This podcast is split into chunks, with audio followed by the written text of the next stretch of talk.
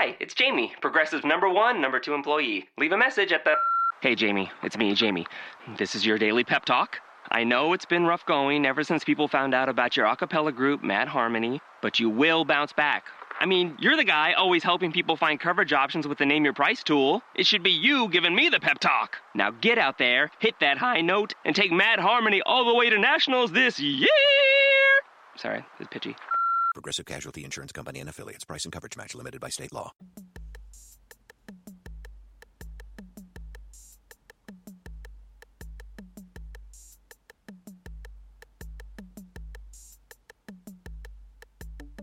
Benvenuti a Start, la trasmissione di Quello di Arte, blog radio podcast dedicata alla storia dell'arte in anteprima nella diretta Spreakers da lunedì al giovedì dalle 9.15 alle 10 e scaricabile dal sito www.quellodiarte.com dove troverete anche qualche utile immagine di riferimento. Mentre ascoltate questa puntata fate vedere che ci siete con un semplice like, un commento oppure condividete quello di arte sul social network che preferite. Vabbè, dico la verità, stavo andando in onda dalle 11.49 di venerdì, venerdì 14 dicembre 2018, puntata 50. E, scusate, ieri ho avuto dei piccoli problemi tecnici e quindi non sono potuto andare in diretta, ma oggi ve lo giuro, in questo momento sono in diretta. Comunque, oggi parliamo, io sono Michelangelo Mammoliti e oggi vi parlo dell'Art Nouveau, di Liberty, di Jugendstil, di modernismo, di floreale e di stile secessionista. A proposito, Sapete associare eh, tutte queste parole che ho detto, le, le varie declinazioni del Liberty, al loro specifico, alle specifiche nazione di appartenenza? Ve lo dico dopo? No, vabbè, ve lo dico adesso. Il Liberty ha, prende diverse declinazioni a seconda dello stato in cui si sviluppa e mm, diciamo che in Italia prende il nome di Liberty o Floreale. In Modern Style invece in Gran Bretagna, in Francia e in Belgio si usa il termine Art Nouveau Jugendstil in Germania, Stil in Austria e in Spagna si parla di modernismo, quindi diciamo che è uno stile che viene accolto e declinato a seconda delle esigenze diverso quelli che sono i diversi paesi. C'è anche un bel motivo perché con l'architettura del ferro abbiamo visto che quando l'industria incontra l'architettura nasce l'ingegnere che progetta non per tradizione estetica, ma rispetto alle caratteristiche fisico-chimiche dei materiali come il ferro, l'acciaio e la ghisa.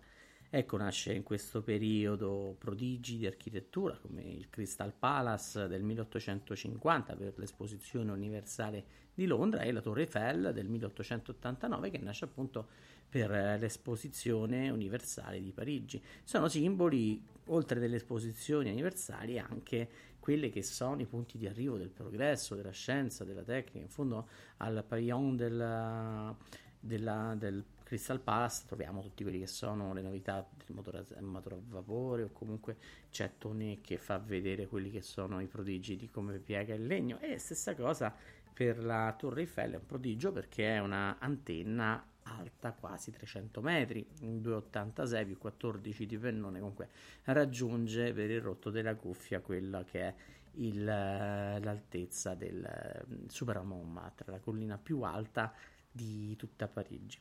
Ecco che invece, sempre sull'onda di questa produzione industriale, nel 1861 in Inghilterra viene fondata la Morris Marshall Faulkner Co.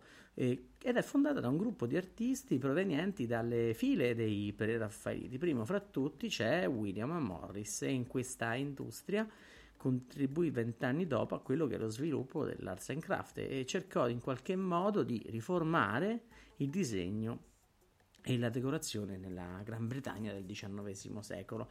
L'intento era interessante, utilizzare quelli che sono appunto materiali di produzione industriale per fare un'arte un po' più per le persone, ovviamente non proprio per tutti i ceti, sicuramente per i più abbienti, ma comunque non per i, i grandi blasonati. E infatti in questa produzione eh, diciamo che Marshall, eh, Morris Marshall Falkland Co., guidati poi da Morris naturalmente come eh, spirito artistico, concluderanno addirittura l'attività 80 anni dopo quella che è stata la fondazione eh, nel 1840, 1940. Quindi diciamo tanti anni di, di, lavoro dietro questo e si occupa ovviamente non soltanto di mobili, arte decorativa, ma quello che porta al successo la Morris Marshall, Faulkner e Co è praticamente la produzione di carte da apparati, grandi part carte da apparati che eh, dimostrano proprio questo, che l'arte non è più dell'artista che viene a casa tua e ti dipinge sul muro, ma ti compri queste bellissime carte decorative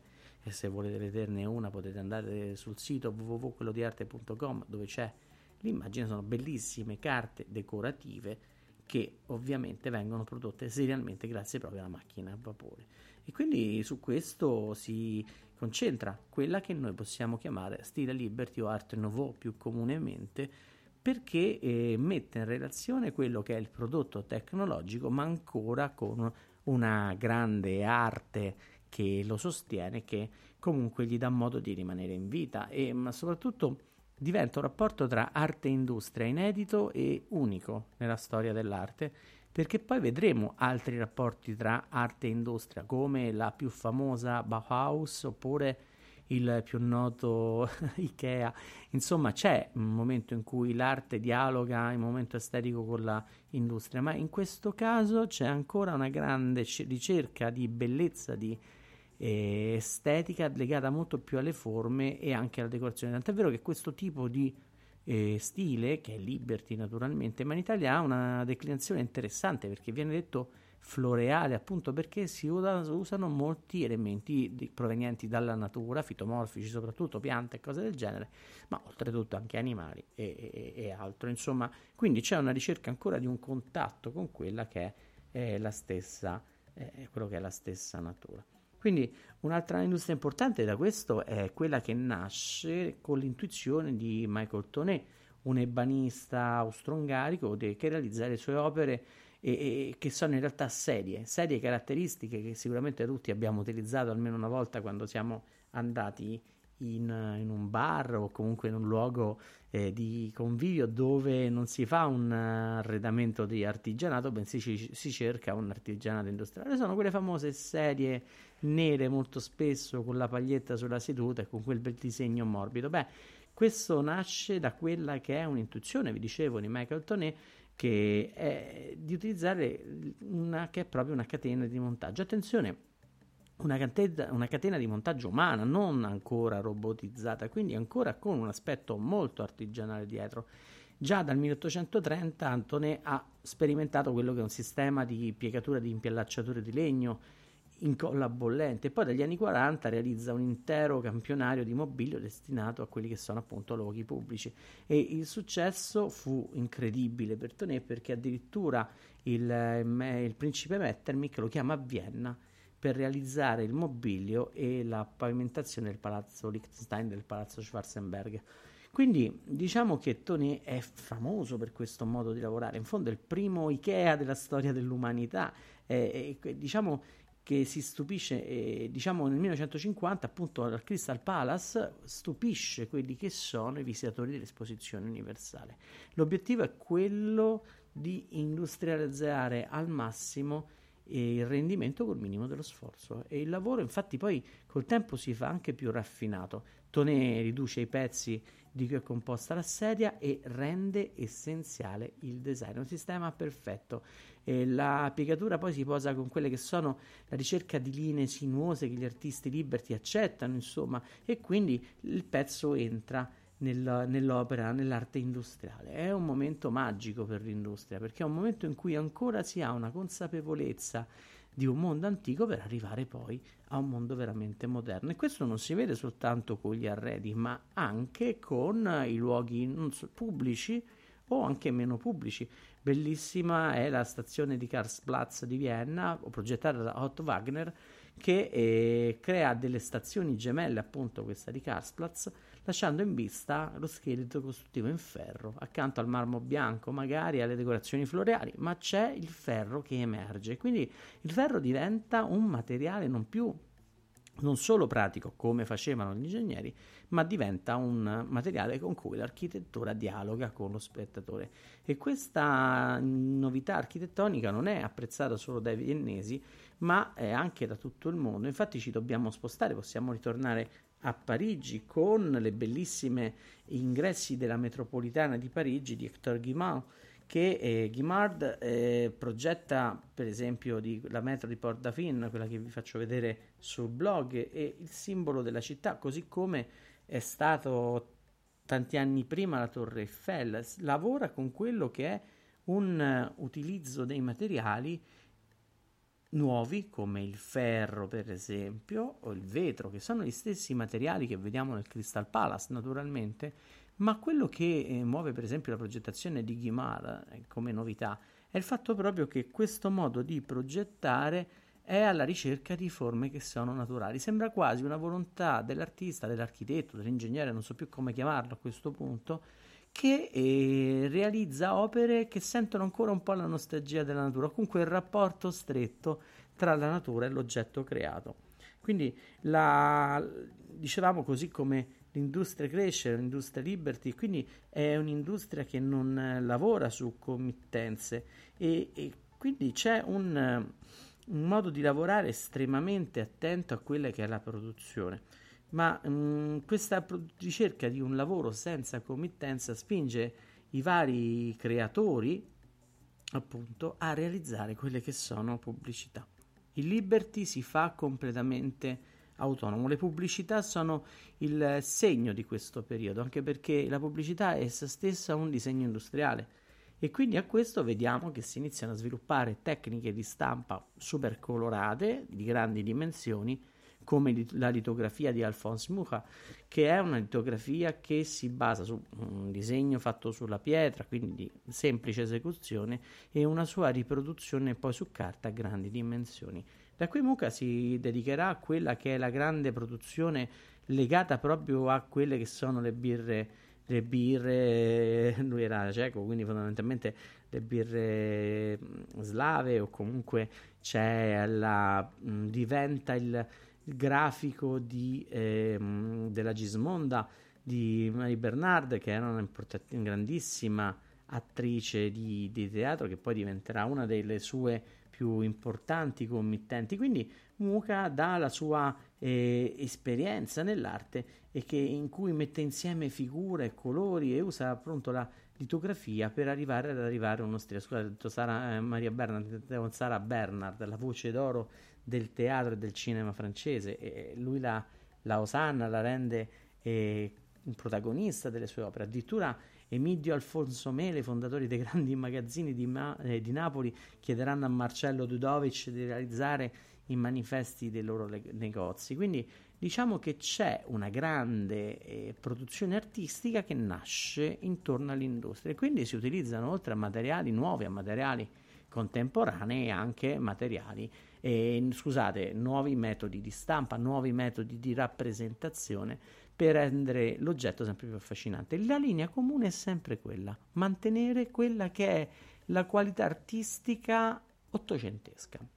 Quella novecentesca lo vedremo, lo scopriremo piano piano, è legata all'essenziale, a linee guida fondamentali, ma invece qui alla fine dell'Ottocento e anche nei primi anni del Novecento, diciamo che Liberty si conclude intorno agli anni 10, all'incirca 10-12, un po' prima dello scoppio della prima guerra mondiale, beh, in questo caso Liberty diventa ancora un rapporto radicato appunto tra arte e natura. E quello che poi ce lo esprime alla fine più di tutti è un grande architetto, santo e beato, diremmo anche, ma perché è diventato beato per la sua condotta di vita, che è Antonio, Antoni Gaudì, e a Barcellona realizza le sue più belle opere che nascono proprio dal rapporto tra l'architettura, i materiali moderni e infine la natura stessa, come Casa Milà, che prende una facciata modulata dal vento, o Park Güell, che è un'esplosione di colore eruttata dalla terra addensata in sculture architettoniche degni di mirabilia medievali e barocche. E poi c'è la Sagrada Famiglia,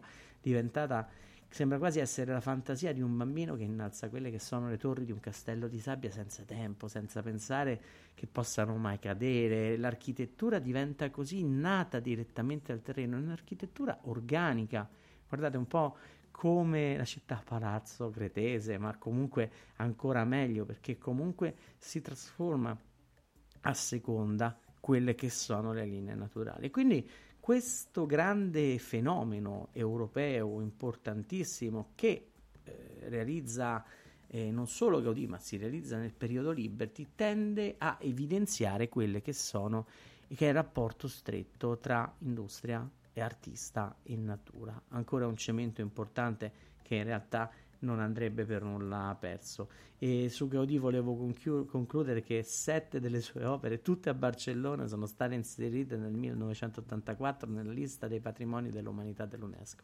Sono Casa Milà, Casa Batlló, Casa Vicent, Parguel, la cripta della colonia Ghel, la facciata della Natività e la cripta della Sagrada Famiglia. Quindi un artista che poi prende addirittura, ve l'avevo accennato, quello che nel 1992 nel, un comitato si, si muove nei confronti di Antonio e nel 1998 si avvia il processo per renderlo un laico mistico e poi successivamente sta in attesa di beatificazione. Quindi diciamo che eh, avere questi momenti in cui il rapporto con la vita, con l'identità ti porta addirittura a essere un mistico della contemporaneità vuol dire che sei entrato estremamente a contatto con quello che è il tuo mondo.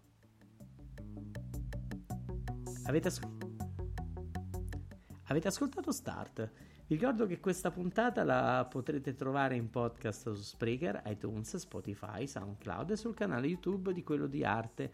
Inoltre sul sito www.quellodiarte.com troverete tutte quelle che sono le immagini di riferimento. Se avete ascoltato questo podcast e se vi è piaciuto, se avete qualche curiosità o se desiderate approfondire un argomento, mettete un like o lasciate un commento qua sotto oppure cercate quello di arte sui vari social network e alla prossima volta ricordate che l'arte si vede, si ascolta, ma soprattutto si sente. Buona giornata.